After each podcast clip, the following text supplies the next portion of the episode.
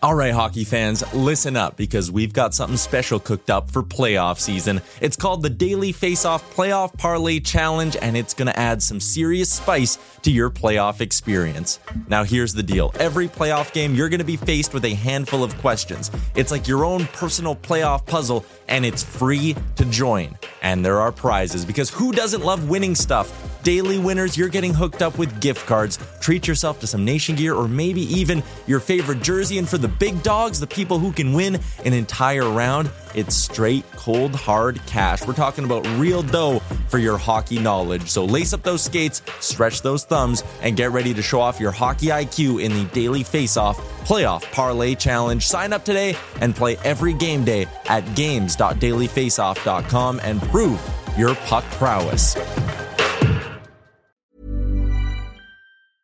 Hiring for your small business? If you're not looking for professionals on LinkedIn, you're looking in the wrong place. That's like looking for your car keys in a fish tank. LinkedIn helps you hire professionals you can't find anywhere else, even those who aren't actively searching for a new job but might be open to the perfect role. In a given month, over 70% of LinkedIn users don't even visit other leading job sites. So start looking in the right place. With LinkedIn, you can hire professionals like a professional. Post your free job on linkedin.com slash achieve today. Many of us have those stubborn pounds that seem impossible to lose, no matter how good we eat or how hard we work out. My solution is PlushCare. PlushCare is a leading telehealth provider with doctors who are there for you day and night to partner with you in your weight loss journey. They can prescribe FDA-approved weight loss medications like Wegovy and Zepbound for those who qualify. Plus, they accept most insurance plans. To get started, visit plushcare.com slash weight loss. That's plushcare.com slash weight loss.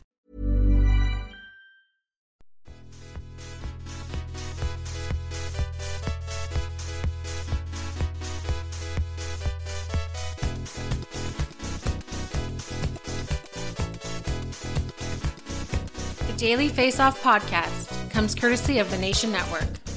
Here's your host, Brock Seguin, with Dylan D. Berthium and Michael Beebs Bondy.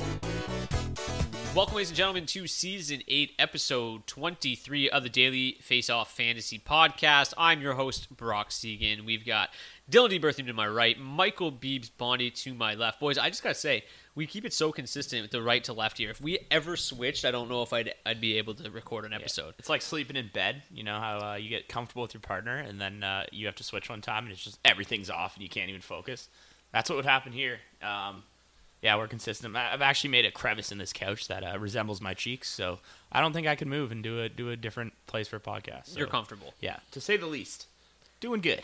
And D, I'm assuming you're just happy to be here. No place you'd rather be. Yeah, I think if we ever did it in Australia, then we could go counterclockwise, Yeah, like their time. toilets, and uh, yeah, then we could switch it up. But otherwise, I learned something new every day. Did not know that their toilets go the other direction. What? That's a thing. you are not you learned, never went to grade friend. school and just made jokes about how you you know. There was actually a Love to use Simpsons episode where I think Bart called someone from Australia to find out, and then it cost them a lot of money. But it's confirmed. Yeah, I mean it was on the Simpsons. Also, Yes, this is how we're true. trying to fund a trip to Australia. So send the DFO podcast to Australia so that we can do a podcast backwards. That would be fun. Yeah. And we'll, uh, st- we'll start with the Blue Stones and with my wife. talking- red. no, that's not Australia. Uh, what's the uh, Land Down Under? We'll We- do the Land Down Under song. We got really, uh, really off topic Yeah, really early. almost Not a like great Red start. Balloons tune. Not a great start. Uh, okay, today, speaking of not good starts, actually, terrific segue. hit us with um, We're about a quarter way through the season, um, and obviously at this point in time, a lot of the players that are on your team are either doing good, doing well, and you're happy with, or they're doing poorly, and you are frustrated and want to probably drop their ass. So we are bringing back the cut bait segment of the podcast, and we reached out to you guys on Twitter to give us some of the players that you are thinking about, you are considering dropping, and want to know should I cut bait with this player? So uh, we're going to go through a, a large list of players today and, and talk about what we expect from them moving forward, whether or not we believe you should drop them. But we also went through the waiver wire and picked a lot of our favorite players from anywhere between like 50 to 15% owned. And we're going to kind of just discuss if you were to drop this player, which players we would, you know, drop them for because we don't want you just to drop them for the sake of dropping them because we said drop them. There's got to be somebody worthwhile to pick up.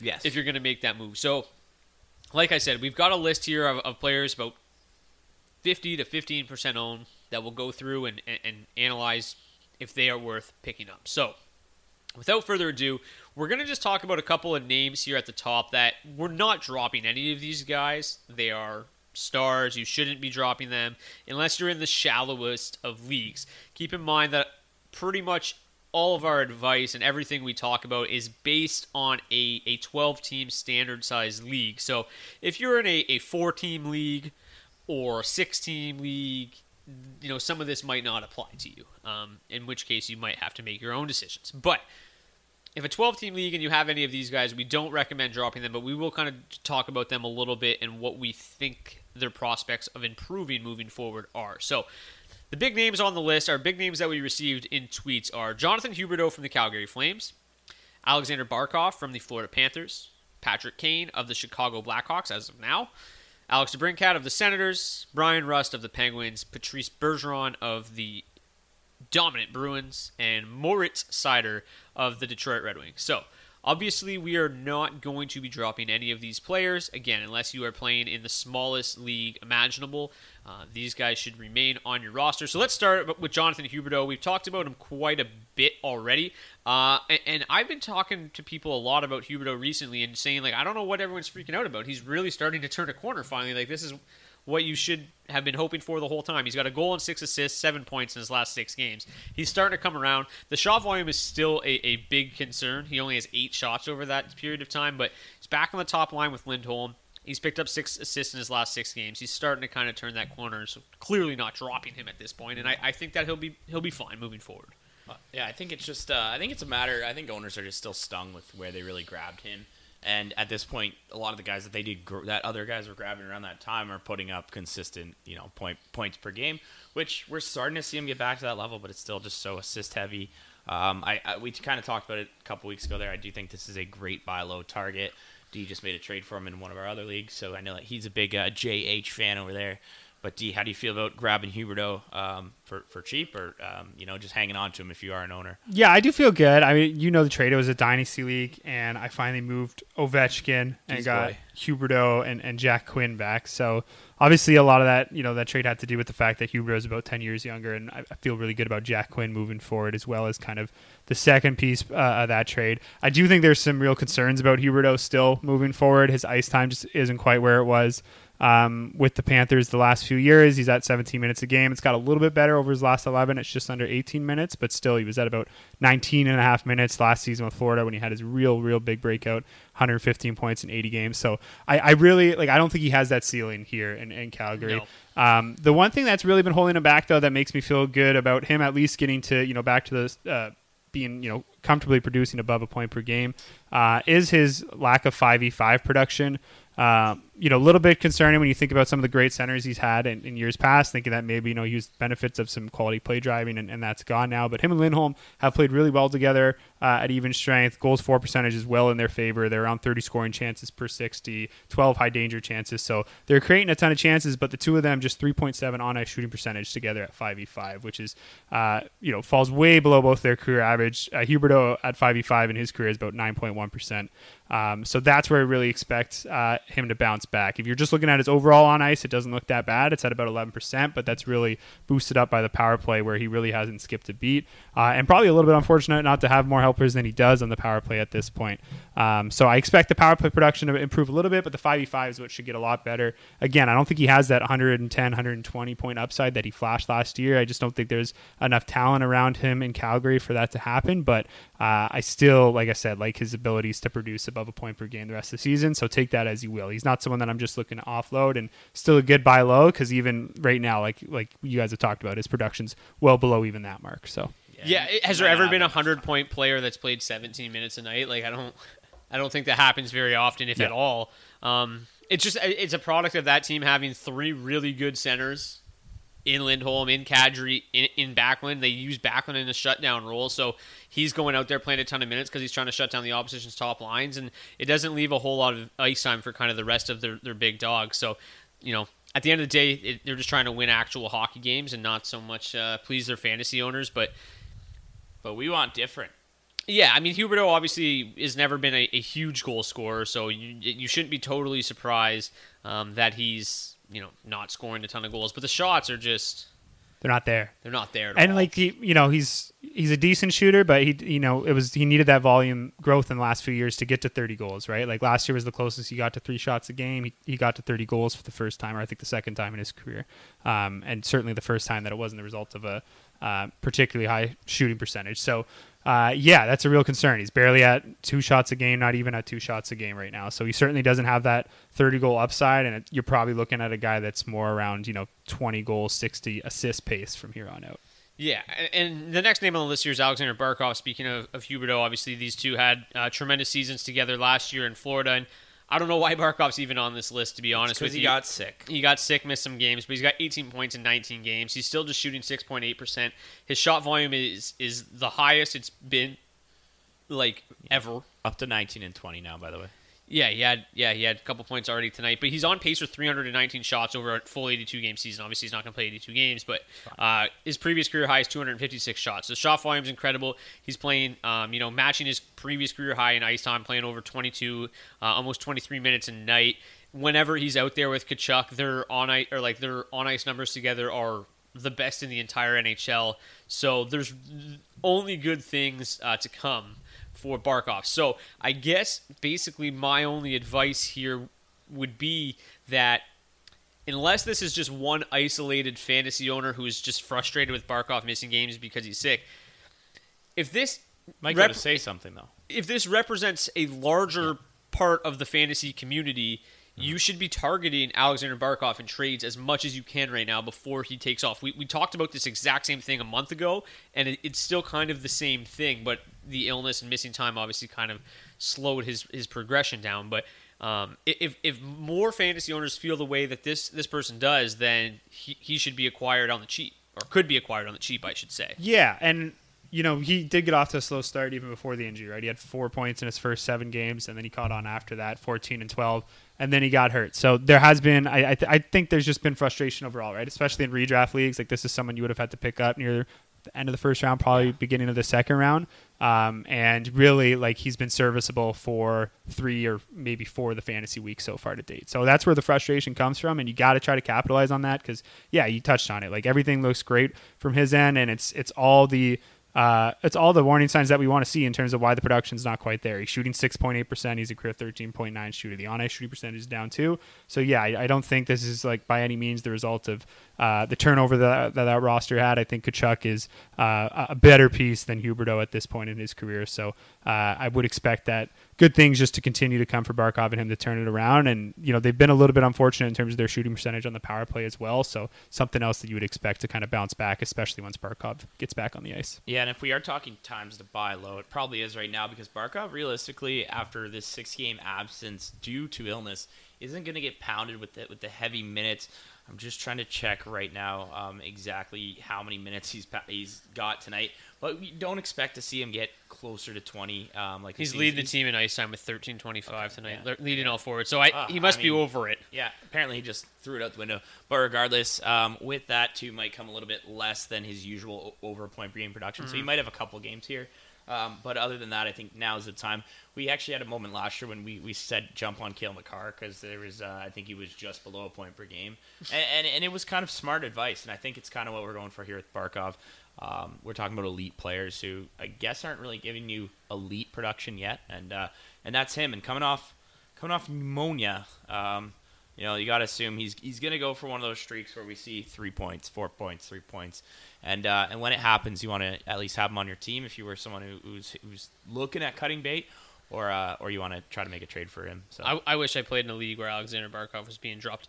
Um, the next the next name on this list is is probably the closest I'd say. Not like we're not dropping any of these guys, but like the one that I could probably sympathize with the most, and it's Patrick Kane. Um, part of me kind of says like you got yourself into this by picking him. Like this was pretty obvious that this was was likely coming. Team is a shell of what it was in the past. Um, the craziest thing to me is I, I actually anticipated perhaps his goal scoring numbers getting a little bit better because he was going to have to do it by himself a little bit more and his assist production would falter. His assist numbers really aren't too bad. He's got No. 16 assists in 25 games, whi- which is a 52 assist pace. I mean, that's pretty good for a guy that, that's playing on a team with basically nobody, but just four goals. Um, the good news is he is just shooting 4.9%. That should get better. Talent around him shouldn't matter all that much for him shooting 4.9%. Like, it, it, there's no way that his his shooting percentage dropped seven percent because he doesn't have Alexander or uh, Alex DeBrincat with him anymore. But Yeah. um, The lowest he's ever put up is 7.9. So, I mean, yeah, it's uh those things tend to even out. Like you said, an 11.5 career shooter. I think this is a this is a good case of if you are one of those teams that's kind of rolling at this point, and uh, and you can make an offer for a guy like this. We've talked about the Patty Kane trade saga. I think we're running into a little bit of a Claude Giroux situation from last year, where it was like, hey, he could go to this team, could go to that team, and when he does, he's going to be this great, that great. And uh, we saw what happened. Drew got traded. He put up over a point per game, and he was quite usable in the fantasy playoffs. Um, 20, uh, 23 points in 18 games for the yeah. Panthers. Yeah, so that's uh, if if you can get something like that out of Kane, it's uh, this is now the time to do it. Um, but with that said, if you're one of these teams that's kind of struggling early on, I don't think you can really be in a position to wait on Patrick Kane to get traded. So um, I would personally, you know, stay away if I'm one of those. But yeah, if, if you're someone who's been listening to DFO podcast, you've likely had some beauty pickups this year, and you're likely just flexing on half the teams in your league. So uh, it, now would be the time to go get someone like Patrick Kane. Um, I think you can push that narrative that hey, he's not going to score a lot of goals. Hey, this team sucks. I believe they're 31st and 32nd in the league in uh, shots and goals for 30 and 31st. Close enough. Either way, they're just absolute barrel burners with Arizona down there. So uh, Patrick Kane is someone uh, we've talked about it at the beginning of the year. He can put up 100 points in the right situation, but uh, he is not He in the right situation. Yeah, and uh, having Max Domi as your winger is not what you want. He could go anywhere else and get that with their third line or fourth line winger. So. Um, yeah, I uh, I think he makes a great one for targeting. If, like I mentioned, if you are one of the stronger sides, but um, if you're someone who has him, I would probably not bait because he's never going to have lower value. You'd think, right? Yeah, like you're not cutting, you're not dropping him in. Not even trading, trading him's really. Probably, Yeah, trading that's him's what I not mean. going to really. I probably wouldn't trade him. Are you buying low on Patty Kane? Yeah, absolutely. I mean the the four point nine shooting percentage, the six and a half, five v five on ice shooting percentage, like you'd assuming that's got to improve a little bit. Um, you know, he's playing with Kurashev and Domi, so I, am not expecting that to to soar back up to you know where he was at in his career during the prime Blackhawk days, but um, still going to be more serviceable and should be closer, you know, to an assist per game like he's consistently been at for the last eight seasons or so now. So, um, yeah, you know, the goal scoring, it's he needs the volume, and it, the good thing is the volume's still there. Uh, but he's been the last two seasons, he's been under a 10% shooting percentage. So I don't expect a huge bounce back there, but he should still have three or four more goals than he does to this point.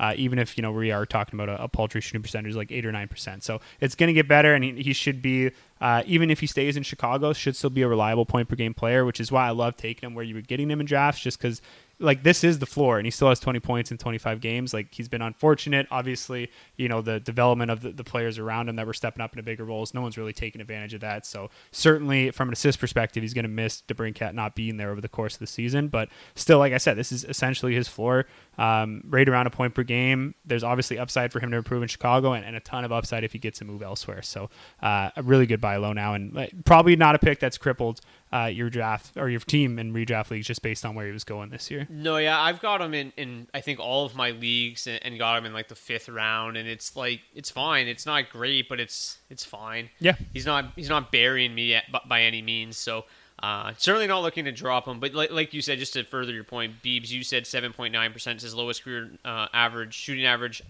thus far, and that would even be good enough for three extra goals on what he's scored so far at his worst year Yeah. shooting. So And if he has that, are we talking about him here? I mean, yeah, like if he has, that, seven goals, if he has seven goals and 16 assists and has 23 points, that looks a lot better. So uh, it, it's not going to take a whole lot for him to kind of improve on what he's done so far. But let's get through these next couple names a little bit quicker and get to the actual, um, you know, key. Are we cutting these players? But Bryan Rust and Alex DeBrincat. Um, let's start with Bryan Rust, just because he is somebody that I, I really like. I, the numbers in Pittsburgh. Um, you know, with both their top two lines have been exceptional in terms of like underlying totals have been superb.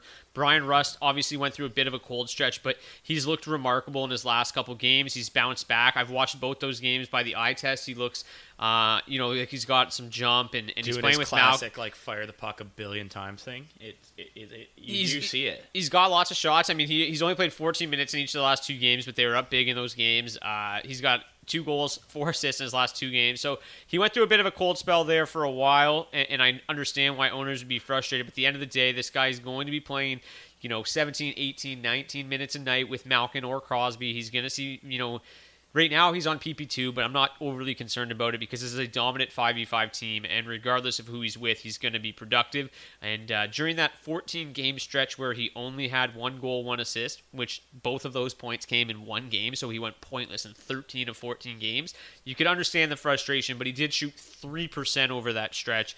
The on ice shooting percentage wasn't great, obviously, either. So, um, yeah, like I, am not I'm not dropping him. He's he's definitely somebody I would actually be looking to acquire yeah. because I don't think the acquisition cost is very high.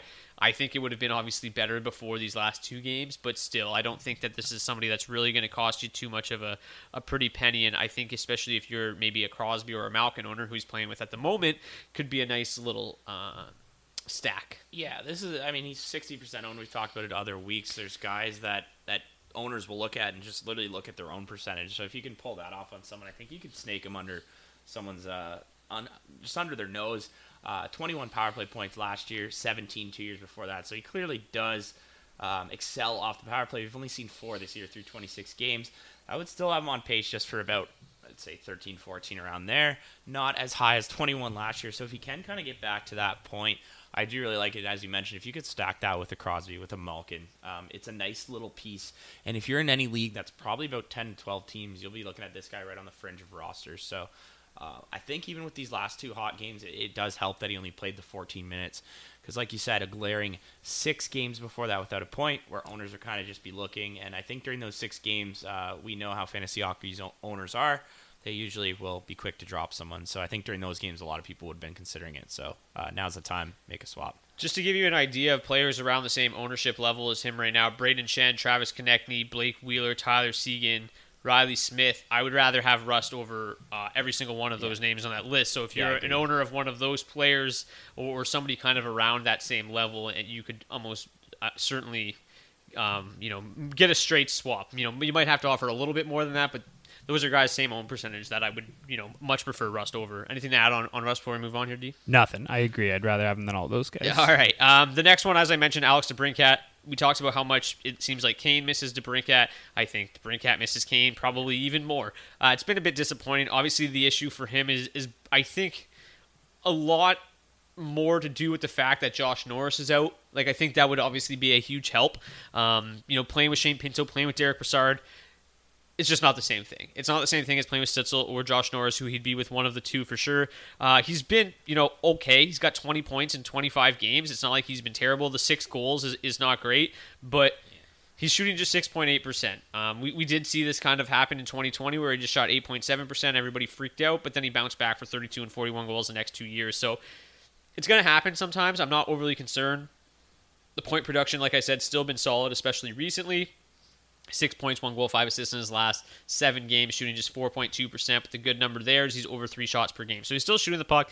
It's going to start to bounce for him eventually. It's it's just a matter, you know, it's a matter of numbers here at this point. And again, another buy low candidate. Like yeah, and I, I, like you know they're they're getting outplayed at five v five, but it's such high event hockey that I, you're fine with it. The plus minus will probably continue to be an issue this year, so you just got to keep that in mind, depending on how much that affects or how much that factors into your format. But yeah, I think he's a really solid buy low candidate. You know, the six point eight percent. I I talked about it a few weeks ago. It's more concerning to me that we did see it for a full season before, and we know that like it's you know it might not just be a month or two. Like he can have these just really prolonged cold stretches, but certainly like you said, has it in him to bounce back. Um, but yeah, he's a he's one where five years in, career 14.8 shooter. You know, there's a lot more to that just with how much it's kind of bounced around year to year. So it's a little concerning. But the one thing you love to see is that the shot volume has not wavered in the move. Uh, thought it might, you know, a little bit less ice time not having Patty Kane there, but hasn't been an issue. So uh, yeah, I would agree. I think you know um, once the Senators get healthy, that probably those you know high danger chances become even a little bit of a even higher quality um, for DeBrincat. So I would expect it. You know, it's he's only got more of a chance, obviously, to bounce back once they get healthy. So better days ahead. And the nice thing is with DeBrincat, his assist production is good enough that you can justify keeping him on your roster during these cold stretches. Yeah, the, the puck's not always going to go in for you, but as long as you're still picking up apples, you're fine. I don't even know why Patrice Bergeron's on this list. He has 11 points, 13 in his last 13 games. So moving on from him, Mo Seider. Uh, I, I, understand kind of everybody's frustration there, but he's he's starting to turn the corner as well. I, I don't think that we're in the same boat. Does uh, the emergence of Filip Hronek worry you at all, It ha- Detroit fan, Brock? It, certainly has to. Obviously, like Hronek's been outstanding. Um, Power Hronek's not, now, ju- right? you know, Hronek's not even just been good on the power play. He's also been terrific at five v five. Uh, you know, Olli Maatta coming over has made that's Detroit's best D pair right now. They've been awesome. Hronek was like a minus forty two a season ago. He's like a plus twenty at some point this year. So it, it's just kind of completely changed him as a player, being paired up with Olli Maatta, which is, is is hilarious. But six points insiders last nine games. Um, you know, the, the shot volume is a little bit concerning. Um, obviously, the you know Hronek's emergence or re-emergence, I should say, you know, certainly isn't great. Like for Seider's value, when when Hronek is seeing that that top power play unit usage as he is right now, and, and it's been kind of we, we've seen kind of a flippy a flippy floppy approach to that. Like it's a couple games Hronek, it's a couple games Seider, and obviously Seider needs to be seen more time there if he's going to be, uh, you know, as valuable as he was last season. I don't think it helps that he's spending most of his ice time next to Ben Chiarot, who's largely been an anchor throughout his career. Um, but yeah, like I'm not ter- like super worried about Seider. I, I think that we coming into the season, none of us were as high on him as where his ADP was. Like we liked him, but we didn't want him going nearly as early as he was going because everything needed to go perfectly again, and those are not typically the players we bank on. So Although I think Brock might have called him for a 130 point season at one point, but uh, I don't recall that, but I mean, 11 points in 25 games from a defenseman isn't the worst thing in the world. 4.5 shooting percentage, you know, it could go up a little bit, but it's not terrible. It's certainly not what you'd hoped for at that ADP, but it really probably wasn't a great selection as it was. No, and but I mean they've been on opposite ends of the spec the spectrum, excuse me, in terms of the puck luck, Seider Yes. and Hronek. Hronek's had I think a 14 and a half on ice shooting percentage, which is high for any defenseman, let alone one on the Red Wings. Um, so yeah, I would What? I would expect um, you know Bleacher Sider's reports that we're the seventh best team in the NHL today. okay. yeah, and we're riding with Bleacher Report. All right. We are not. It was. It's an absolutely he outrageous. sent it to me, and I just sent a couple ha-has um, in Uh, caps. But yeah, they're just trying in different directions. Like Seider's at seven percent, um, Hronek's at fourteen. I imagine they'll both be closer to ten before season's end. And I think a lot of you know, uh, kind of, yes, he's played really well. Definitely been fortunate in terms of the assist totals at five v five Hronek. So I think that's kind of propelled him into the spot. I would expect Seider to get it, but I also want to say I I, th- I would consider dropping Seider um, even in twelve teams leagues if my defense are loaded because I don't think there's a huge advantage um, to carrying even one extra defenseman on your bench. A lot of times, Yeah. just based off of like there's not going to a, be like pickup spot. you're not getting a lot of extra games in your lineup a week, and yeah, if you can stream that spot, then you'll you'll definitely get more value out of it. And I don't think you can really trade him for much right now. So I I, I do think that like if you've got uh, three or four defensemen, maybe you drafted a, a couple early to go with Seider, and then you took Karlsson late.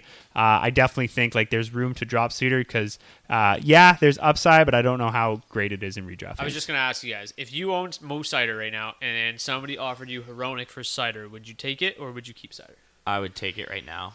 Um, You- you in a take one? redraft league for sure. Would you take Hronek or Seider? Um, I would probably stick with Seider. I, I do expect him to reclaim that role, and then at that point, I don't really see how Hronek would have. He just looks so him. good still. It's like it's Yeah. so Yeah. hard to He justify does. it. Like I, It's just I couldn't pull, I couldn't pull the trigger, but it's an it's an interesting case. Like Yeah. and if you were a Hronek owner, like Well, it's the same to thing think that you like, could get Seider for Hronek, which I think is like it would you'd have to think about it as a as a Seider owner. You'd have to. I think we're literally just watching the Red Wings version of what Hedman and Sergachev just did. Um, Hedman except- was back on PP one Yeah, today. Hedman Thank was God. back. Like Brock said, Hedman was back on PP one, and the second he tweeted out, Twitter blew up because I think that was all the Hedman owners just finally gasping. Um, and I think that's kind of what we're going to see with Seider here. Obviously, he's no Victor Hedman, but um, at some point, you know, the the the the coolest clothes come out of the wash, and, and that's what you grab. And that, is I that a saying? Not at all. And I think that's uh that's kind of what Seider is here. He's just he, he is the true talent there. Um, Hronek's going to come back down earth, but I was also the one who said in redraft leagues I would take Hronik. So um, D made a great point.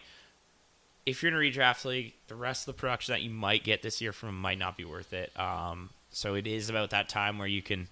It kinda ju- yeah, it just depends. Like I. I think he's still like you know a, Yeah. a starting defenseman Yeah. moving forward, but I'm struggling with him in a keeper league right now. Um, I just, I honestly not even to flex the boat. I just have a, or flex my muscles. I just have a really strong team, and I got I got really lucky with Erik Karlsson, so I don't really need that fourth defenseman. Um, but at the same time, it's just so hard not to drop him. But I- but realistically, You can't drop him in a keeper. You though. can't. But when you have when I'm thinking of how valuable Yeah. that spot is, how much I would have rather started Brian Elliott tonight, um, and then redrop that for so, five other starts this week, kind of thing, than wait on you know 11 points through 25 games. I yeah, it's tough. I would think anything more than like three keepers, you got to hold on to him because he's probably still going to be a really good option next year. But in, in smaller leagues where, or I guess smaller keeper leagues where there's not as much turnover on the roster and you're only keeping three or four guys, like I mean, you're not prospects matter less in those leagues. Yeah. It's more about how they can help you year to year. Ours is a 10 keeper. He's not. Yeah. he's not sticking around. or he is sticking around. No, not on not in the keeper, but You're going to story. drop Mo Seider in a 10 team keeper? Yeah. Okay. Uh, moving on. Oh, 10 team. Yeah, I'm, I'm saying Sorry, 10, 10 man. Sorry, 10 man keeper. 10 He man, is- but how many keepers? Five keepers, right? Oh, uh, it's 10 keepers, and uh, he will be hitting the shelf. That's that's how stacked the squad is, fellas. All right. Well, moving on because I don't want to argue about dropping Mo Seider. Um, before we go to the Blue Stones, here's our list of players that we like on the waiver wire that we're going to be comparing your drop candidates to in the second half of the show. These are in order of own percentage, not favorite to least favorite. So Michael Bunting, 53% owned. Andre Kuzmenko, 43% owned. our boy Kevin Hayes, Gotta 33% owned. Viktor Arvidsson, 30% owned. Seth Jarvis, 29%. Dylan Strome, 26%. Anthony Cirelli, 25%. Cole Perfetti, also 25%. Jack Quinn, 19%. Jordan Eberle, 19%.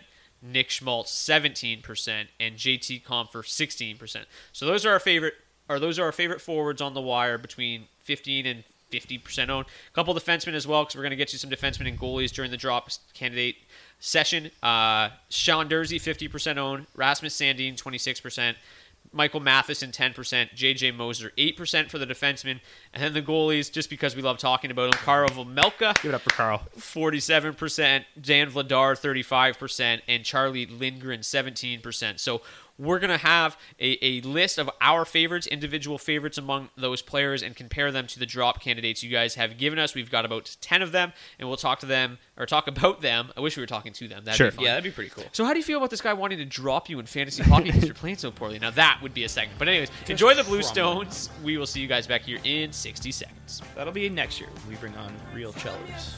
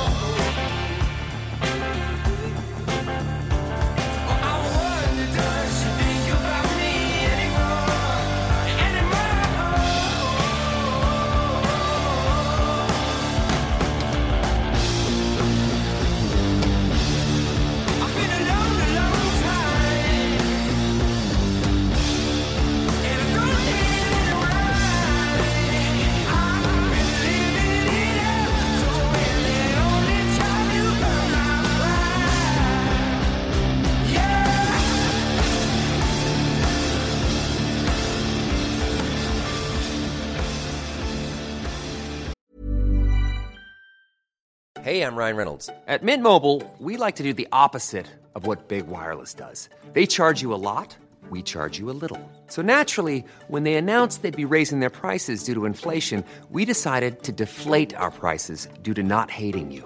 That's right. We're cutting the price of Mint Unlimited from $30 a month to just $15 a month. Give it a try at mintmobile.com slash switch. $45 upfront for three months plus taxes and fees. Promo rate for new customers for limited time. Unlimited more than 40 gigabytes per month. Slows. Full terms at mintmobile.com. I'm Sandra, and I'm just the professional your small business was looking for. But you didn't hire me because you didn't use LinkedIn jobs. LinkedIn has professionals you can't find anywhere else, including those who aren't actively looking for a new job but might be open to the perfect role, like me. In a given month, over 70% of LinkedIn users don't visit other leading job sites. So if you're not looking on LinkedIn, you'll miss out on great candidates like Sandra. Start hiring professionals like a professional. Post your free job on linkedin.com/achieve slash achieve today. Ever catch yourself eating the same flavorless dinner three days in a row? Dreaming of something better? Well, HelloFresh is your guilt-free dream come true, baby. It's me, Keke Palmer.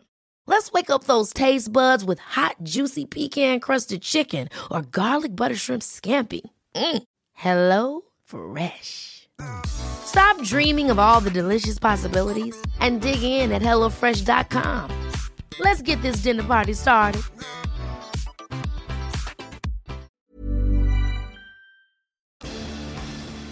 welcome back to season eight, episode twenty-three of the DFO Fantasy Podcast. Very Michael Jordan episode. Yeah, something like that. More Miley Rock Cyrus singing the song 23. Cleveland era LeBron James. Yep. Anyone? I don't know why the first NHL I thought it was Brock McGinn, but here yeah, we are. teach his own. I mean, Oliver Ekman Larsson. A little more for me. Uh, the default player in NHL this year because it's NHL twenty-three, the video Fair. game. Yeah, uh, that's where I would have gone with Yeah, it. no, he's the best. Jordan NHL. Um, we're going to get into the second half of the show. We got some guys that we would actually consider dropping, and uh, we're going to put them up against, as Brock ran through some of our top pickups right now in that 50 to 15% range. So we're trying to get a decent look in at all shapes and sizes in terms of leagues. So without further ado, Brock, who do we want to talk about first? So the man that actually inspired this entire segment, my buddy texted me yesterday and said, "Can you please talk me out of dropping Lucas Raymond?" I said, "With pleasure." He's got 15 points in 25 games. He is shooting 14%, so there's not a whole lot there. On a shooting percentage is 9.6%. There's not that many things that say it's going to get a whole lot better. Um, the issue here is that he is like right now he's playing with Larkin, but he hasn't really been attached to Larkin's hip, um, which you basically need to be. That's the only line that really does anything in Detroit. So when he's playing with Andrew Copp, nothing's really happening. When he's playing with Michael Rasmussen, there's nothing really happening. So it's been an issue. Um, you know, three three power play assists, four power play points. That's been you know where the majority of his production has come from. Uh, he's been great on the power play, but at five v five, he just has not been able to get anything going. And I, I still think you know that there's room for it to get better. I, I don't know so much if I would would want to drop him just yet, but he's only on pace for 157 shots compared to 184 a season ago when he still only scored 23 goals. So I I think the the Red Wing fan in me doesn't want to drop him and thinks it's just going to magically get better because Yeah. he looks good on the eye test, but the numbers suggest that this isn't really a, a player that's going to improve uh, too dramatically in, in the near future. So, uh, you know, some of the names just that we've all kind of agreed on on that list that we like uh, include Michael Bunting, include Andre Kuzmenko, Kevin Hayes, Viktor Arvidsson, Dylan Strome, Anthony Cirelli, Jack Quinn. Those are the guys we like. Um, I would probably drop Raymond for two of them. Yeah. Like I, I, I think at this point, Kevin Hayes is better um, in, in fantasy, and I think Michael Bunting's better. You know, Bunting's going to be on that top line with Matthews and Marner, and uh, while I don't love Bunting, it's just kind of cheap production because he's playing with such talented players. And I just said Matthews and Marner. I know it's Nylander sure. now, but Nick you know what I'm Robinson got hurt tonight, um, so that should hurt your boy Bunts over there. Uh, He's no, not no competition. terrifying. Only four shots in the last three games for Raymond. Um, I know that I'm kind of kind of hanging on to him in one league, just hoping you know, because everyone's like, you know, it's uh, he should he's got the upside, he's got the upside, but at some point you kind of got to let that go and uh, and and just just take what you can get out there on the waiver wire, especially in redrafts. So I think this of most of the names is kind of that we're gonna mention here is kind of the one that I uh, would be most comfortable with. Um, eh, maybe not. We got a couple other names that are pretty droppable coming going forward, but he definitely is someone who, who would I'd be worried about. And I think if you can get realistically any value in a uh, ten team league or a twelve team league for him at the bottom of your roster, I think you should try to make that deal. You can maybe still pull the hey, he's you know twenty with a near sixty points. That's the already. thing too. Like you got to remember, like you really can only drop this guy for somebody that has good upside because he he is super talented. Yeah. Like you don't want to get burned by dropping him. Like I'm not dropping him for somebody that's just kind of a flash in the pan that's probably going to cool off in a week. Also, or- don't drop him if you have like a heavy lead in the league or something like that. If you're, I'm, I'm thinking like panic mode. You're, Yeah. you know, you're fighting for your life and you need some some bodies. But yeah, if you're at the top and and these are usually the people who burn themselves in the ass the most because they're so active that it does work. But sometimes it, you you become a little too active. Um, so you know, if you are in that lead and you do have a guy like this, this is more a take a chance. Or you know, if you do see him pop up on your waiver wire, it's someone uh, I don't hate taking a chance on, but at the same time. I don't think we're looking at as good of a Red Wing team as we thought going into the season. Whoa, whoa, whoa! Uh, They're good. He's just not. They're good. I just mean point wise. We kind of expected, you know, a top six that could actually score. Uh, but uh, I yeah, I, I think like there is guys I would rather have than him at this point. And I think you do need to consider dropping him in redraft leagues. We were hoping, you know, the numbers he put up last year, super, super impressive for a 19 year old, right? And we're looking for him to take that step forward. uh, year over year, and we just haven't seen it. It looks super similar to what he did last year, which is fine. It'll probably be okay for near the bottom of your roster, but 57 points over 82 games. Um, really, like that's not someone you're looking to make a full time roster spot for. You're hoping you can find more produ- or more consistent production than that. Um, and like to me, that's kind of like we said, more of a on a streaming level. You can get more value out of a roster spot if you keep kind of the revolving door open there. So we're really hoping to see him, you know, take that step forward in terms of his shot volume, in terms of um, maybe a little bit of extra ice time as well. None of that has happened, so it does just look like he's really on pace to repeat what he did last year. Uh, Dynasty keeper leagues, you know, anything more than like I said, two or three keepers, you absolutely got to make sure you hold on to him because Yeah. uh, moving forward, like year to year, still a bunch of upside, and you know another one that only 20. yeah, he could finish the year with 50 points, and we'll still talk about him in the offseason next year like he's one of the top breakouts, just because still, like, even 15 points, 25 games, really impressive for a 20 year old, but doesn't look like uh, he's going to be one of those guys that just takes a huge step forward and, and really cements himself as a key fantasy piece. So, yeah, he has more upside than, than some of the other guys in the wire, but, um, you know, it doesn't really look like he's going to be taking that step forward this year. So, Bunting, Hayes, um, I think even Arvidsson, if I was super desperate, I, I do think his production is going to be more reliable the rest of the season. Um, and then Stroman, Cirelli too. I'd be in on both of those because I think uh, at this point they have more upside in redraft leagues uh, than Raymond does. But Kuzmenko, I'm not as high on because I, if Raymond was shooting 25 percent with a 16 percent on ice shooting percentage, he'd probably be a point per game player too right yeah, now. So and, and Kuzmenko's like still only shooting like one time per game and Yeah. seems to go in, but um, and his kind of role has been fluctuating too. I talked about how Raymond and the Red Wings have kind of struggled at 5v5 just to give you an idea of you know what it's even like when he is playing with Larkin right now.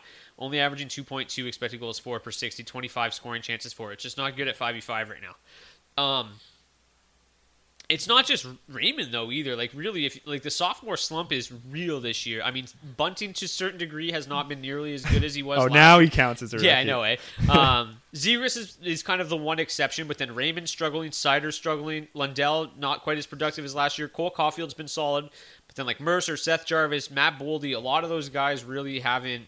You know, Alex Newhook just was never that great last year anyway, but a lot of those guys have struggled. Jarvis, Boldy, and Raymond specifically um, have had a really difficult time. So yeah, it, it's concerning. There's not really a lot like a lot of times, especially you know the first half of the show, we're talking about stars, but there's a lot of signs pointing towards there being an avenue for things to get better. With Raymond, there's re- it's really difficult to try to find too much more that is going to help him improve. Like this kind of just looks like this is going to be his production uh, for the rest of the season. Yeah, here. like I feel way better about Boldy moving forward. Like that redraft league, someone I'm definitely Yeah, holding on to.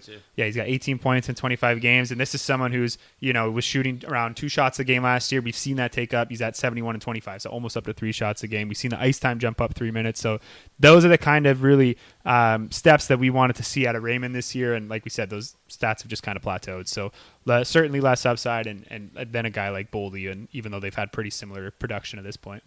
Aside from the struggles too, I think a bit of a, a victim of the Red Wings just being a much deeper team this year, bringing in guys like Perron and Kubalik that have really excelled there, Yeah. and and they're they're able to take on a, a much more prominent role, and and then now Raymond is kind of taking a back seat where last year he was a driver most of the season. Brandon Hagel's on this list. He's got 17 points in, in 25 games.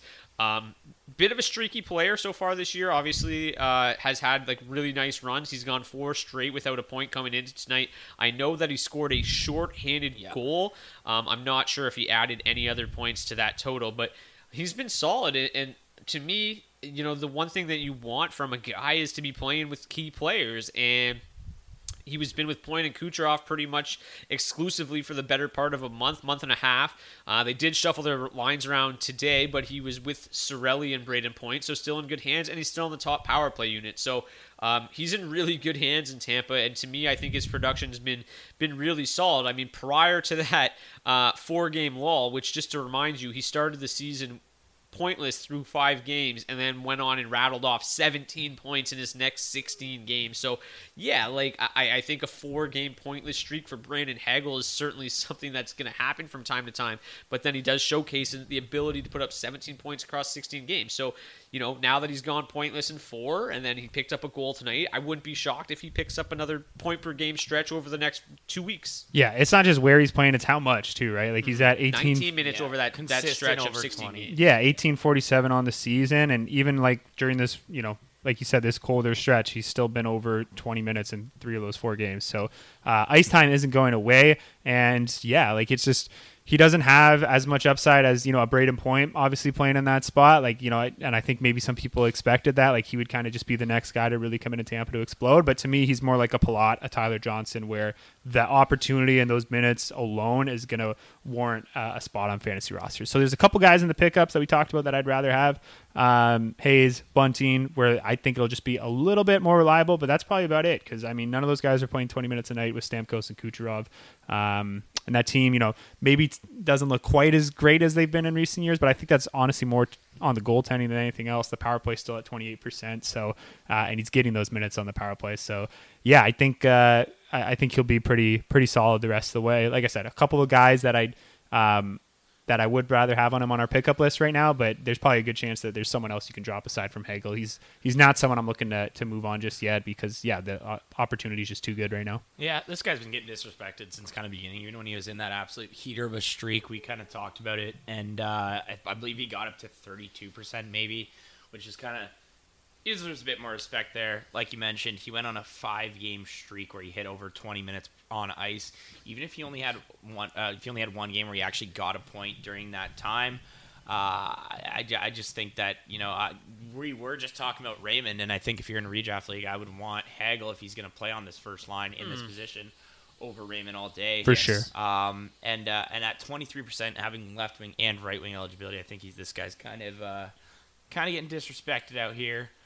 Um, so yeah, no, he's uh, he's been slowly getting dropped. People are people are thinking it's done, minus four percent in the last day itself. Um, but now's your time to grab him, and I think you can get him on the bottom of your roster in a lot of leagues right now. And uh, very little, very low chance you're going to get a guy who's over 75% available who's playing on a top line, a top power play on a really good team. So yeah, the one thing too about his minutes is like it's not just him. Yeah they're like relying on their bottom six less.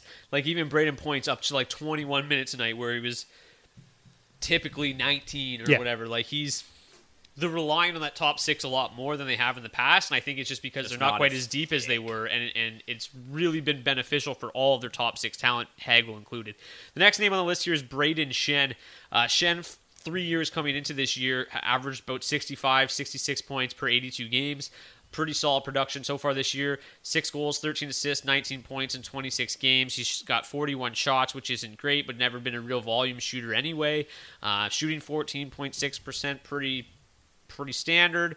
On ice shooting percentage is 10%, which is a far cry from the 16% that we saw him put up a season ago, which really kind of inflated his numbers and, and made him uh, closer to a point per game player. Um, yeah, I would I would have no issues dropping Brayden Schenn. This no. is I don't like I talk about it on my DFS show whenever the Blues play. Like this is the most confusing team in the entire NHL. They seem to be loaded with talent and they absolutely suck. It's almost like they like have good food one week, they play great, and then the next week they have bad food, they play bad because it's like Four, have you ever seen a team go four games win streak, five games losing? It, has been even more extreme four game than win that. streak. they went just, on an eight game losing streak, a seven game winning streak, and then now have lost uh, six of their last eight. It's just all comes down to the goaltending, right? Like his in defense, they are yeah. third third worst in the league in expected goals against per 60. Like sure. their defense is certainly not giving Binnington yeah. a lot of help, but Binnington has not been good either. I'm not letting and Binnington off the hook, but yeah, yeah. But I mean, Schenn's on ice save percentage at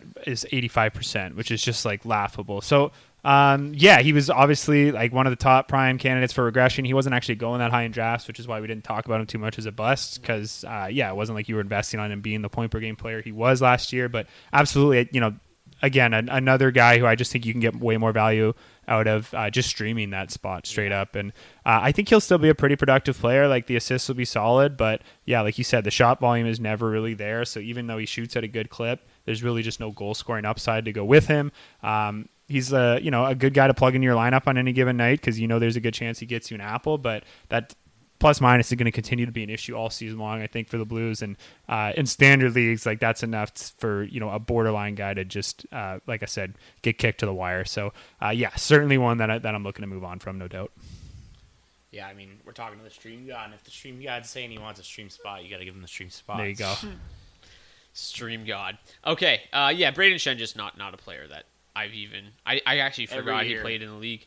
Um, year you get him in a trade and you're like, yeah, maybe he's good. Nah, we're just gonna let him chill. Oliver Bjorkstrand's next on this list. Um, to me, Bjorkstrand was somebody that I really, really liked to open the season. We talked about him uh, quite a bit, and that's because you know early in the season he was shooting the puck uh, a ton. He was averaging over three, three and a half shots per game. He was playing 18, 19 minutes a night per game, and then it's kind of gone the other way, and, it's gotten so extreme that he even played uh, 10 minutes the other night over his last 16 games. So, like I said, he was averaging around 17, 18 minutes early in the season. Last 16 games, he's averaging under 14 minutes per game. He has only 28 shots in 16 games over that stretch. And there's just no no reason to roster this guy while he's playing that limited amount of ice time. We've seen and, and, and talked about the Kraken a lot, and about their top six and how good it's been, but he's not a member of that. He doesn't factor in there. You know, you've got Schwartz, McCann, Eberle, and Burakovsky. Those are their four wingers in the top six. The top line plays like 20 minutes a night. The second line plays 18 minutes a night, and then there's not really a whole lot left to go around for a player like Bjorkstrand.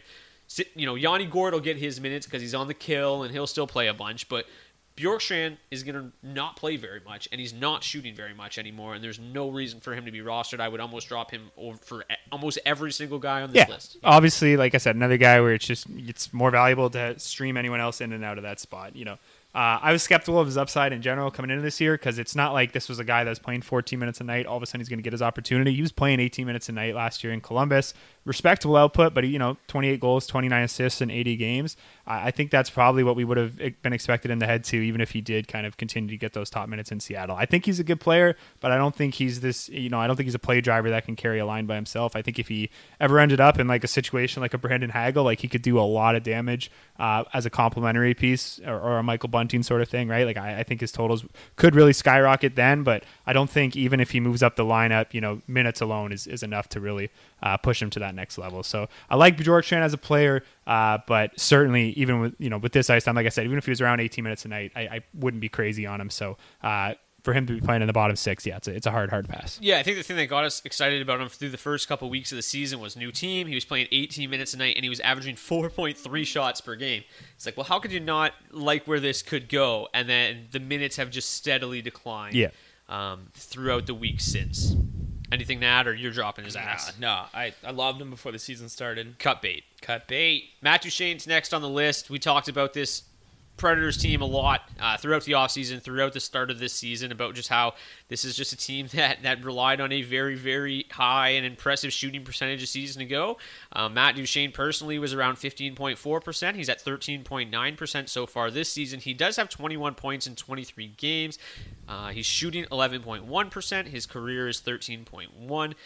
I mean, he's been solid. He he's been better than I even thought he was. Um, he he's been really you know similar to like a, a Kevin Hayes, just pretty reliable on a night to night basis. Points in 13 of his 23 games, and you know not quite Kevin Hayes, but he's been solid. And I, you know, and unless there is somebody that's really really good on your wire, I don't know necessarily if if you need to drop him. The problem with Duchene is that there's not like this elite upside, right? Like he's if you do drop them and you pick up like somebody like Kevin Hayes or, or Dylan Strome, I think the production is going to be pretty similar. Yeah, like it's going to be a lateral move at most. Yeah. I, I, would try to find somebody maybe a little bit worse on my I, roster. I would look to trade Duchene too because he's got 21 points in 23 games. He had that big year last year, 43 goals, 43 assists. Um, but there are some poor signs here, and not just like obviously the shooting percentage is falling back down to earth, but he's shot volume is back down too. He was up uh, above three shots a game last year, below two shots a game this year. So that's super concerning for me because uh, one, we knew that the goal scoring was already going to drop off because he shot 18% last mm-hmm. year. So uh, I do think he's a good player, and I, I, think you know there certainly is potential there, but he needs to shoot more. It's just not happening, and I think that team is just uh, a bit worse at 5v5 this year, so I don't know if he's going to get as many opportunities to really turn that around. But I think anyone looking at the hard numbers thinks he's doing pretty good 21 points in 23 games. Maybe they think he's, you know, kind of following up on the point per game uh, production he had last year, and I, I think you can get uh, much more reliable piece than than Duchene moving forward. So, you know, I don't know if I if I would drop him just because, unlike some of these other guys we talked about, I, I think there is actually potential to move him in a trade. Yeah, no, I'm right there with you. Um, and this is someone last year. He kind of floated around this point last year, and I think a lot of people shot themselves in the foot when they didn't make a deal for him. Obviously, that was close to trade deadline um, time when he did start absolutely popping off and, and kind of slapping all those owners who, uh, who, who could have gotten him in as add-ins. So I think you could catch a couple of those right now. Um, like you said, it's someone who, when you look at last year and see a 40-40 season, they could definitely be like, "Oh, damn, I like that. That's something we could get behind," and uh, and, and I would be fine with letting that go. Um, I think he's come back down to earth, and we're we're gonna start seeing a lot more Matt Duchene than we got used to for the years before. And uh, I think last year was just a little bit of a flash in the pan. Next name on the list here is Evan Bouchard. Um, we're gonna get in the defenseman now. Brock's favorite player in the league. Not quite, but I don't know if it is time. I, I think that Bouchard's, um, I think that Bouchard's status is probably as as high as it's been at any point this season because he's actually finally starting to see power play one time. He saw PP one time for a couple games in a row, and Not last and, game, and then yeah, it was bumped back to the, the second unit last game. So it, it, it kind of remains to be seen um, how this is going to progress. I think though, for me, just the potential for him to be there and the fact that they're they're starting to consider it and starting to think about it is enough. And the other factor is there's nobody on the waiver wire Yeah. for defensemen. You're not going to get anybody that's got you know a better chance of, of putting up numbers than him. So I, I would only be dropping him if it's again, like I said, that you know he's your fourth or fifth defenseman, Yeah, and you probably get more extra. value out of that spot, out of that bench spot, uh, from a forward or even a goaltender. So, uh, but yeah, it, it just totally depends on your situation. I think he should be owned in most leagues because I think uh, he's in, like I said, those top forty-five defensemen. But another guy, like you have to do what's best for you. You can't worry about whether it's going to benefit someone else in the wire. This is a guy that you're probably going to have difficulty trading. So if you need help up front, if you need the goalie spot, like yeah, I would I would drop him. But to your point, Brock, like you're not going to find his upside on the wire because he looks amazing. Like he's shooting 62 times, 27 games, despite playing 18 minutes a night. All he needs is that extra ice time, and like literally this season, this guy could be the limit in terms Yeah. of the production you can get for a fantasy hockey defenseman. So, uh, yeah, I, I think the upside is, is super super high. I'm just getting you know more and more pessimistic about whether or not that actually happens this year. Again, redraft dynasty leagues, I think he's an absolute stud because that job is going to be his eventually. Uh, and Connor McDavid and Leon Draisaitl will still be on the team. they're pretty good too. Yeah, so I, you know, absolutely you got to hold on to him in any sort of keeper format. But uh, redraft leagues, you know, if you are stacked at the position, I think you can move on. But ideally, you just hold on to him and then, or even look to move one of your other pieces that are maybe have a little bit more name value. But I, in, in if I was in a crunch, um, yeah, like I don't think I would, I would.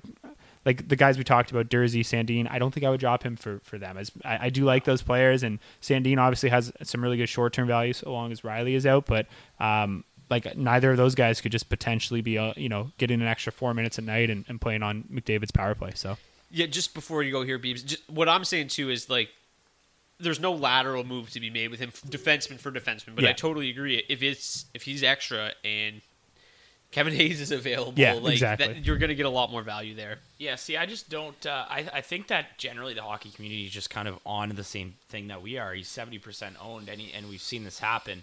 Um, so I think that most people are kind of, if they do own him, they're they're waiting still.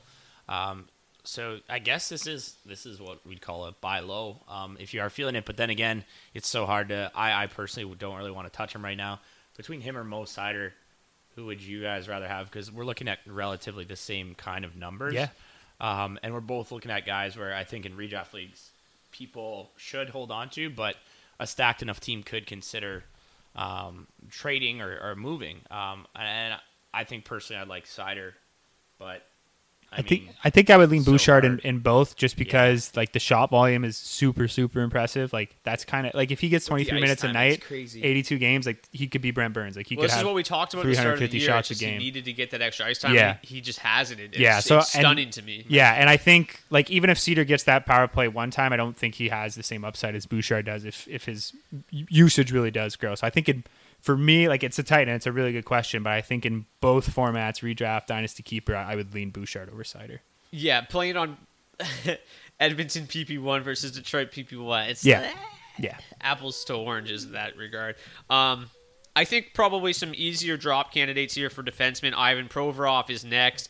Just doesn't, you know, he, he was solid there for a couple games while, um, you know, Tony DeAngelo was out. He, he plays Throw him to the insane minutes. If you're playing in leagues where it's Yeah, a points, league, league and, yeah. and you're you're getting points for hits and blocks, then you know obviously he carries some more value there. Uh, it's just an absolute weapon. Even and- shots as well. It's it's not great, but it's it's good in terms of counting stats. yeah, in those leagues he's fine. Um, other leagues, he's just see you later. I mean, there's no, there's nothing here. He's got two power play points on the season. That's not going to change anytime soon. Nope. I don't care who you are. If you play defense in the National Hockey League and you want to be relevant in fantasy, you got to play on the power Well, play. Well, and Cam York was just recalled. He'll Yeah. likely take over on PP2 at the very least. You've already got a power play specialist in DeAngelo there, so Yeah, there's just so- no chance. I, Provorov plays so many minutes as is. He, he is good at what he does. There's no need for them to, to stress him and, and stretch his minutes out anymore. so yeah, points leagues where you get points for hits, blocks, shots, whatever. You know, you you can consider keeping him on your roster. Anything outside of that, uh, see you later. And then just to uh, reiterate, some of our favorite defensemen on the wire right now. Sean Durzi pretty high owned at fifty percent, but he plays you know pretty sizable minutes. Plays on PP two for the Kings. He's been really solid. Rasmus Sandin uh, has been really really good the last few games. I know I scooped him up as soon as the Morgan Rielly injury happened. He's been pretty solid. He's twenty six percent owned still though, which is uh, very surprising to Yeah, me. that's You would think that somebody like him would, would kind of skyrocket up the list. He's one of those guys for weeks who could kind of just carry your team and can, can actually help you help you win. So I lost uh, I lost Rowensky and um, Chris Letang like in back to back weeks there, and, and Sandin was like literally a saving grace. And then Yeah. actually a couple days ago, Shayne Gostisbehere got dropped in that league, and I was like, holy shit! And it's a pretty deep league. Like, get, like getting a f- uh, a forty five owned defense, forty five percent owned defenseman, like they don't listen to the podcast. yeah, like just getting that w- w- was a nice bonus. And then also we've got Mike Matheson on this list. He, since he's returned, he's got six points in nine games. He's playing almost 25 minutes, 24 and a half minutes a night. He's on power play one with the Canadiens. He's been solid. He's a guy that likes to shoot the puck, 21 shots in nine games. Uh, he's, he's kind of a sneaky ad to me, and he's really, really low owned at 10%. And JJ Moser is still worth considering if, you know, Chychrun and, and, and Gostisbehere obviously aren't available in your league recently they've actually had Moser run in the top power play unit. It's kind of like a more of a one you know, one A, one B situation. The uh, the top power play unit can kind of sustain, you know, with Moser also having Keller and Schmaltz out there, and then obviously the second unit has now Chychrun and Gostisbehere being able to kind of shoulder most of the load there. So more of a one A, one B, but at the end of the day, Moser's the guy that's out there with Schmaltz and Keller, and most of the time when that team scores, it's coming off of one of those two guys' sticks. So I think Moser's been really solid this year, and he's kind of up there, uh, you know, nine percent, eight percent owned, and uh, he's our, our fourth kind of pickup. But the other guy we are talking about dropping, or you guys are asking if you should drop, is Calen Addison and Damon Severson. Addison is a bit more difficult just because, like, you see that role and it's like it, it should be so much better than it is, but it's just it's been pretty pretty paltry, all things considered. It's been a little bit better lately, um, but this Minnesota Wild team is is starting to hit their stride. They're starting to score goals. We're seeing Kaprizov. I think Kaprizov's got goals in like six, seven, eight straight, something like that. He's heating up. Sam Steel on that top line has some, somehow reignited that top line. Uh, I still think it's a team that's missing Kevin Fiala. They're missing kind of that one more dynamic uh, play driver. Kaprizov can't really do it himself, but Addison does have six points set in his last seven games.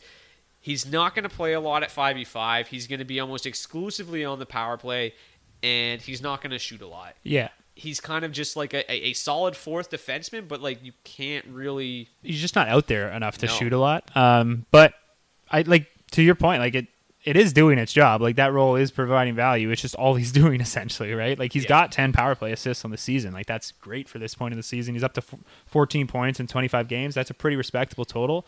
Um, but I just I have a hard time imagining his ice time really growing this season. It seems like he's really just going to be a power play specialist this year.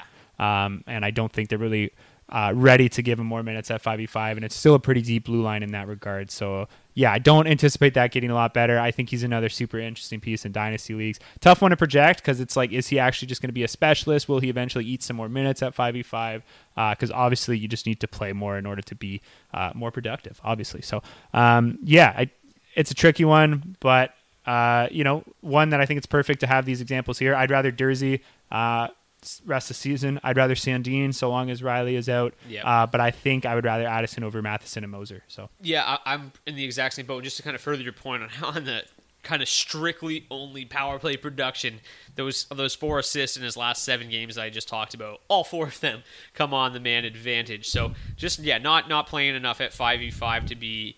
You know, a key piece on your back end, but he, I still think he can be Yeah, a I pretty think- serviceable number yeah. four. And like we said, it, it all depends on your situation, but there's not going to be a whole lot better on the wire in terms of straight swaps for defensemen outside of Durzi and, and Sandin at the moment because, um, you know, I, I think Matheson would I would consider Matheson just because Matheson's playing 25 minutes a night. He's also on PP one. I mean, with Caufield and Suzuki, I, I I think he's He would be like they're they're very similar to me at the moment, just because you know you're pl- he's playing eight more minutes a night, Yeah, I it's just. I mean, his career highest points is 31, and he's but he's never been like the alpha male. He's like the dog. He could, uh, yeah, he, he had some seasons in Florida where he was up above 22 minutes and he's seen a lot of ice, but obviously Ekblad and Yandle were still there, so he wasn't getting the power play time. So So the next Jeff Petry. I, I yeah, I guess there's a bit of an unknown factor there. Um, Like I'm not. He's definitely not great, but I think like if you know the extra eight minutes is, is got to be at least worth considering. It's valuable for sure. You know, it's not on a great team by any means, but uh, you got to at least kind of consider it. I think. yeah, yeah, I don't know where I would lean on that one. I, I hope that I'm not in a spot where I have to choose between the two. Yeah, because I think both like plus minus is going to be an issue with both. Like Minnesota's a good team, but if Addison's only playing on the power play, like you can't, Mm-hmm. you can only get a negative on when you're on the power play. So. Uh, I think plus minus will continue to be an issue for both of these guys. So I don't know. I, I I really don't know to be honest. I think if there's any extra sort of counting stats, I would lean Matheson like hits, blocks, or even shots. Uh, but I think in just goals, assists, you know, power play, points, I think I would maybe lean Addison just because if he does get more minutes, there, there certainly is more upside there. I just don't think it'll happen. So it all depends if you like Dylan or myself more. Yeah. If you're picking up Addison or, or uh, Matheson at this point, very similar names. We, Yeah. You know, it could be, could go either way. Um, Severson though is the, the last guy on this list for defenseman, and this man, I can't believe he's still owned. yeah, Drop him. yeah. I I don't think we need to say much more. Yeah, drop him. Moving on. Jordan Binnington. Um, when he's not trying to fight players on the other team, he's also not stopping pucks. Oh. He has been brutal. D, you are like our resident uh, Binnington. I wouldn't say truther, but you've owned him in a league for his for his whole life. I think he was born and you picked him up in a dynasty Yes. league, and he's been on your team ever He's since. 93. We're a 93. So, a couple weeks ago, we were talking about him in a positive light. Actually, okay, let's go back further. So, in in late December, early November, he went on a five game stretch where he lost five in a row. Yep. Over that stretch, he posted an 853 save percentage. Facts. He followed that up and gave you hope by winning six in a row with a 940 save percentage. And you're like, okay, Best this two is weeks of my life. yeah, this is this is going this is going well. Since then, he's backed up that six game winning streak with a six game losing streak Mm-hmm. with an 827 save percentage. Just abysmal stuff. That's correct. I think Greiss is like two and zero in that time. Too. Yes, Greiss has been a little bit better. He is. Uh, he did give up, I believe, four tonight. Uh, they added an empty netter to get five, so he's just as bad. But yeah, he actually gave up four on like 19 shots, so he's terrible. Um, but the Blues just are not a very good defensive club. I don't really know what it is. Even the O'Reilly line has not been very good defensively. Um, Yeah. just it, there's not a whole lot of hope here, but it is difficult to really foresee there being, eh, you know, a spot like yes, Greiss got the extra nod he's tonight, not, like, but th- slaying it. No, like he's not going to take over that job. This is still Binnington's job, and I, I think at least in the short term, you just have to be extremely selective with who you put him out there against. Like, yeah, or just not care about the splits and just or just them not off. care. Yeah, Just take wins one or take goalie stats one week and Yeah. lose them the next. Because honestly, unless you have another stud, like you know, it, it's probably what you're looking at right now, and you just have to throw him in there, hope he turns it around. But yeah, I, I'm with you. You have to hold on to him. It sucks, but frustrating. that team has potential. Yes, you know the defense hasn't been great there, but the the core of their struggles has been the goaltending, and you saw it. Like you just went through it when Binnington played well, they won five in a row, and the rest of the season they've been terrible. So. Um, yeah, I, I still think this is a very good forward core in front of him. He should get good goal support the rest of the season, and I mean, we saw it in the second half of last year when he kind of retook the job a little bit over Husso. Like he doesn't need to be the best goalie in the. I've seen that ever since he came into the league. Honestly, like he just needs to give a league average save percentage on that team, and he'll be a top ten fantasy goalie. So uh, you have to wait it out because again, like we saw this for last year, he was terrible for two or three months, and then as soon as he showed, you know, any form of semblance of his former self, they went right back to him, right? Like they trust him, they want him to get going, and he's going to get every opportunity. Will it happen? I don't think so. Um, he's looked pretty terrible now. I mean, outside of probably a combined eight weeks in the last two seasons, so it doesn't look good. But I, like you said, there's no threat to his job, and it is a team that should be winning more games than not if they're getting league average goaltending. So I'm not setting the bar too high. Like he he doesn't need to do a whole lot, but he's got to be serviceable. in the short term, like I think like I'm probably not dropping him yet because you need to just kind of ride this out and hope it gets better, like you said.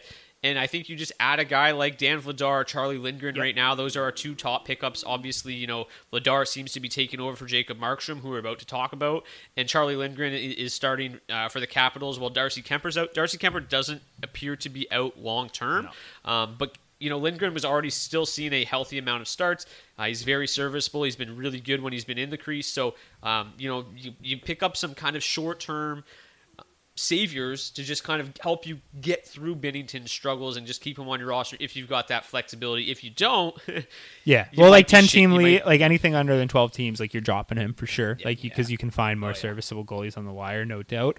Um, so yeah, but I, I do think twelve teams leagues, you just kind of have to wait it out and hope that it gets better. I- But I also think like one, not that he's a buy low, but I think you could basically like get him as a Buy as a as- or even just like an add in in a trade, right? Like someone sends you a trade, you like it, you think about doing it, you see they have Binnington on the roster, just give him to throw him in he's like a fifty percent off. throw him on your bench, and then on the off chance he finds his game again, like I said, you got yourself a top, an extra top fifteen fantasy net minor because the starts will be there and the goal support will be there.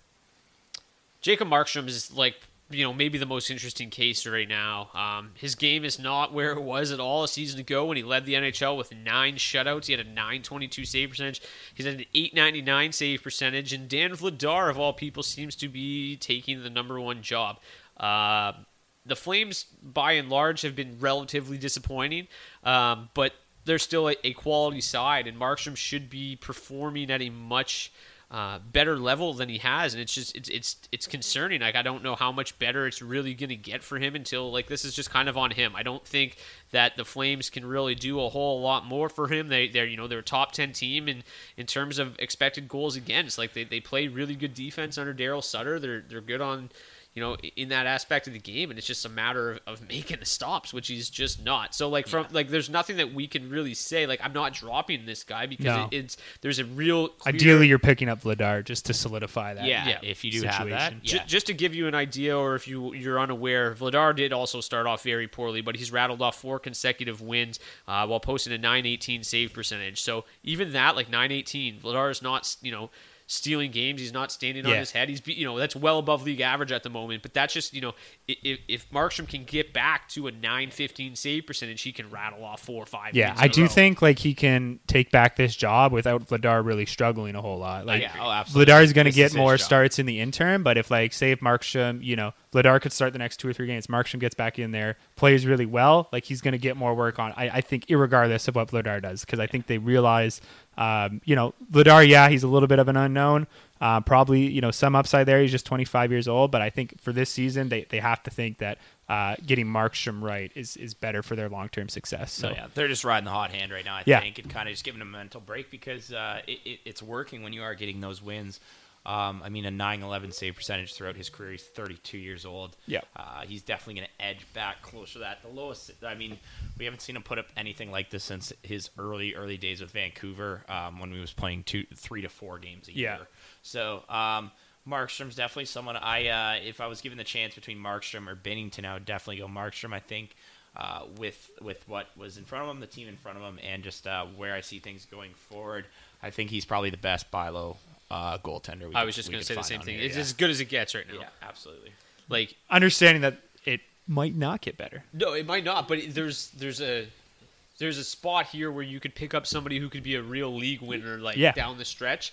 Uh, and you Absolutely. can, and, and the you know the acquisition cost right now is is not high. He's 33 years old, so concerning because he's getting on the wrong side of that age curve. But at the same time, coming into this season, like over the last eight or nine years, he's been one of the most consistent goalies, really, ever since he took that starting job in Vancouver. So, yeah, um, yeah, like it, he's a good horse to bet on for sure. It's funny, him versus Binnington. I agree, so much more upside that you have to go with Markstrom. But uh, like we said, I you know there is some threat to Markstrom's job here. in- yeah. in Vladar Vladar. signed a, a- a ticket. He's got a couple year deal. He's Yeah. 25 years old. Like there is threat, no doubt. But you just kind you, you just kind of look at the yeah small ticket. You just kind of look at the other teams that rank around um, Calgary in, in terms of expected goals against. It's it's Boston leading the league. Ullmark's the best fantasy goalie in hockey.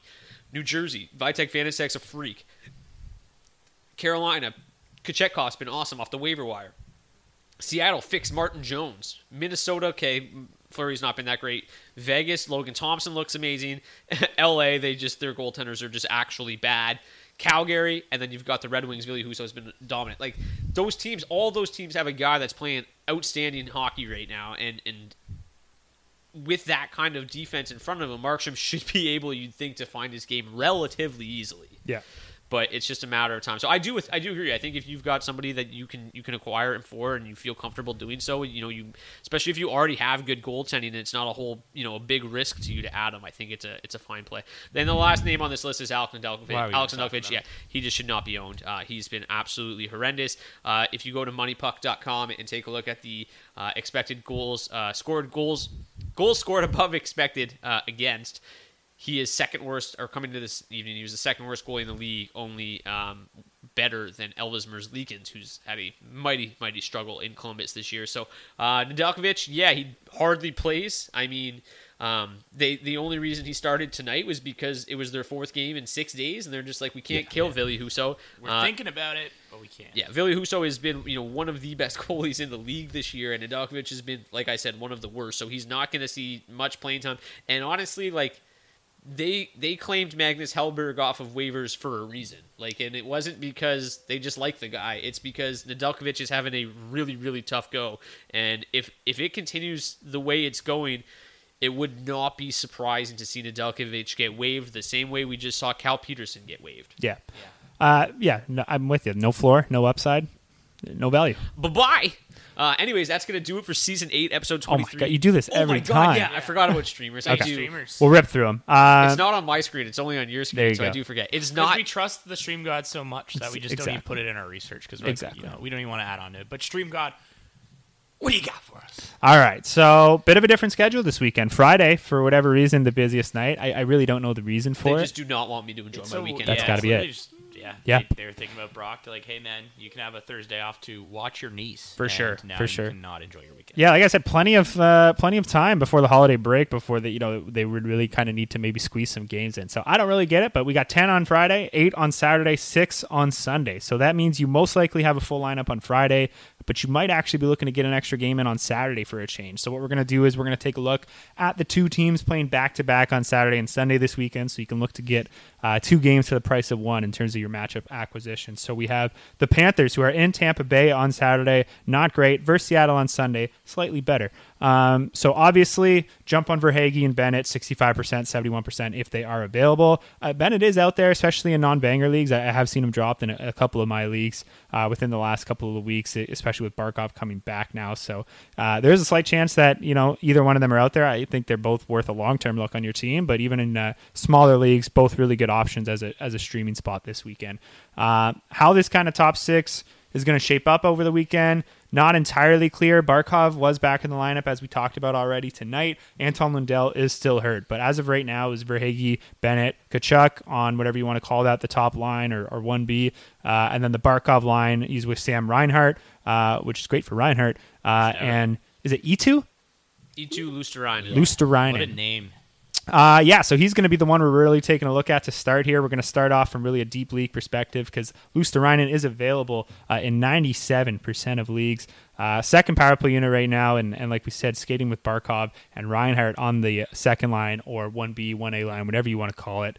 Um, so definitely the recommended play here in terms of the widely available options on Florida.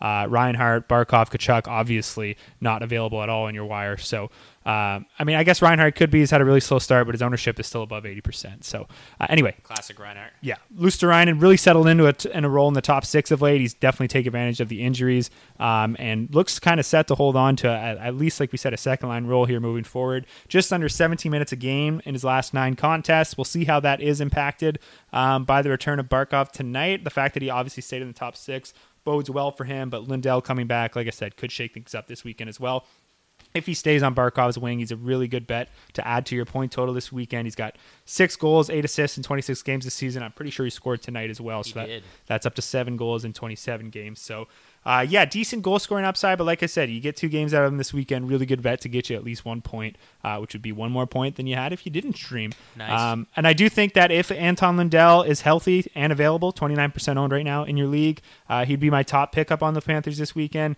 He's missed the last two games with an upper body injury, currently day to day. He saw a big jump in minutes with Barkov's absence, uh, turned that into a four game point streak prior to his own injury. Obviously, that upside is capped a little bit with Barkov returning, uh, but still a very viable streaming option. Just to interject, he he missed tonight's game due to illness. It seemed like he was actually on track to return from the injury uh, and come back from that, but then missed because of an illness. So I think there's a pretty good bounce. chance that he plays this weekend. Yeah. Uh, moving on, we got the Kings in Montreal on Saturday, in Columbus on Sunday. Uh, a lot of great streaming options on the Kings, who draw a pair of decent matchups against the Habs and the Blue Jackets this weekend. As far as the forwards are concerned, really only Fiala, Kopitar, Kempe are off the board here. The rest of the Kings forwards are all available in at least 50% of leagues. Uh, Gabe Vilardi saw his ownership soar after his goal scoring tear to start the season, but he has dropped back down to just 40%. He's been dropped to the third line, still seeing plenty of minutes with Kempe and Iafallo there, uh, and has, has held his spot on the top power play unit. Uh, so not as widely available, but one of the better targets to go after this weekend if you're targeting goals. Uh, the Kings' entire second line, though, all very viable options this weekend.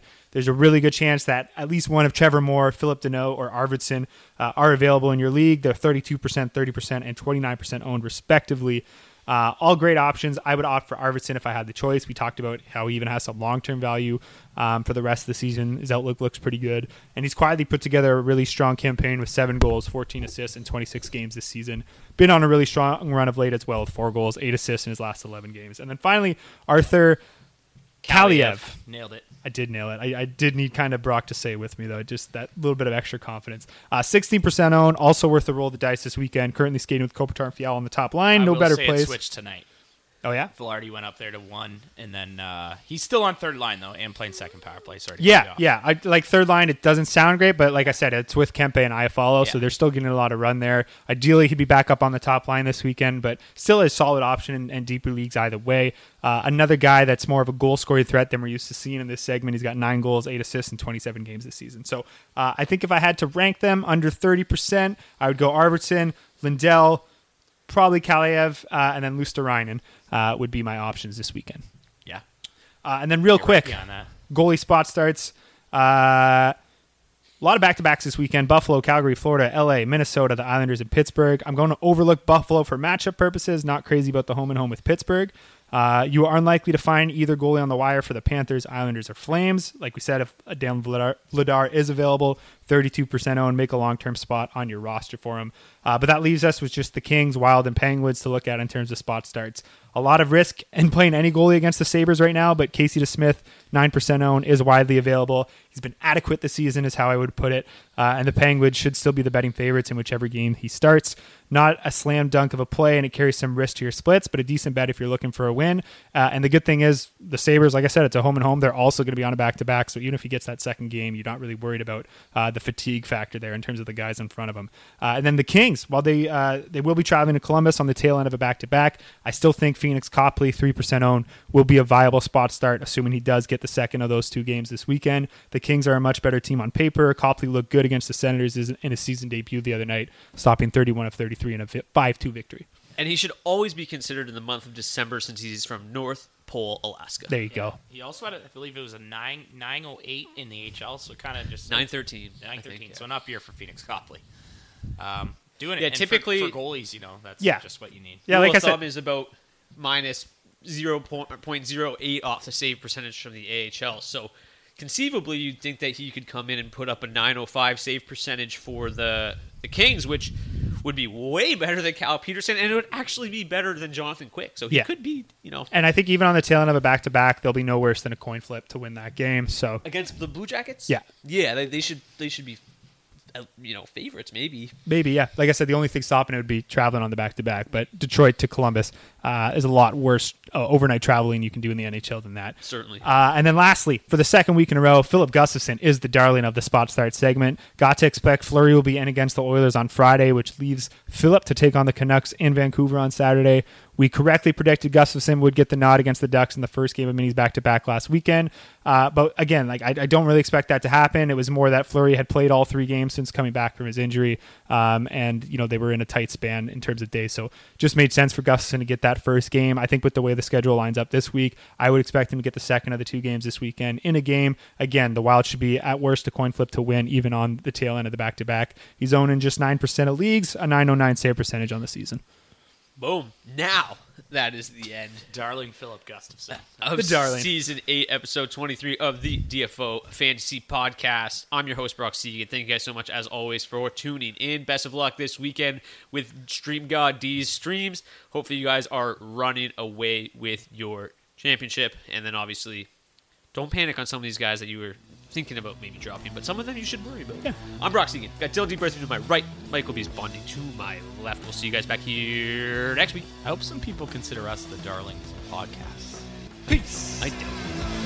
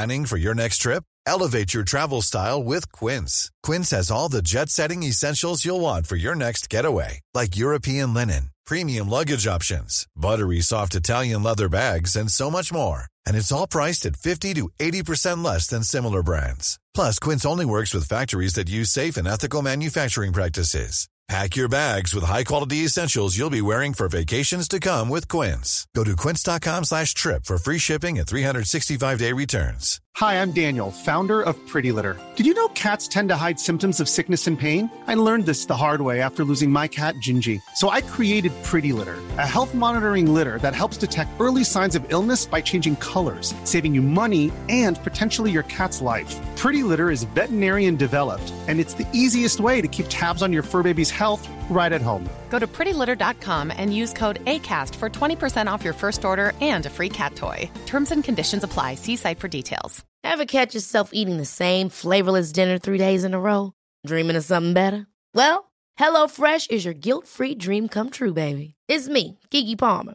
Let's wake up those taste buds with hot, juicy pecan-crusted chicken or garlic butter shrimp scampi. Mm. Hello Fresh. Stop dreaming of all the delicious possibilities and dig in at HelloFresh.com. Let's get this dinner party started. when it comes to your finances, you think you've done it all. You've saved, you've researched, and you've invested all that you can. Now it's time to take those investments to the next level by using the brand behind every great investor, Yahoo Finance. As America's number one finance destination, Yahoo Finance has everything you need, whether you're a seasoned trader or just dipping your toes into the market. Join the millions of investors who trust Yahoo Finance to guide them on their financial journey. For comprehensive financial news and analysis, visit yahoofinance.com, the number one financial destination, yahoofinance.com.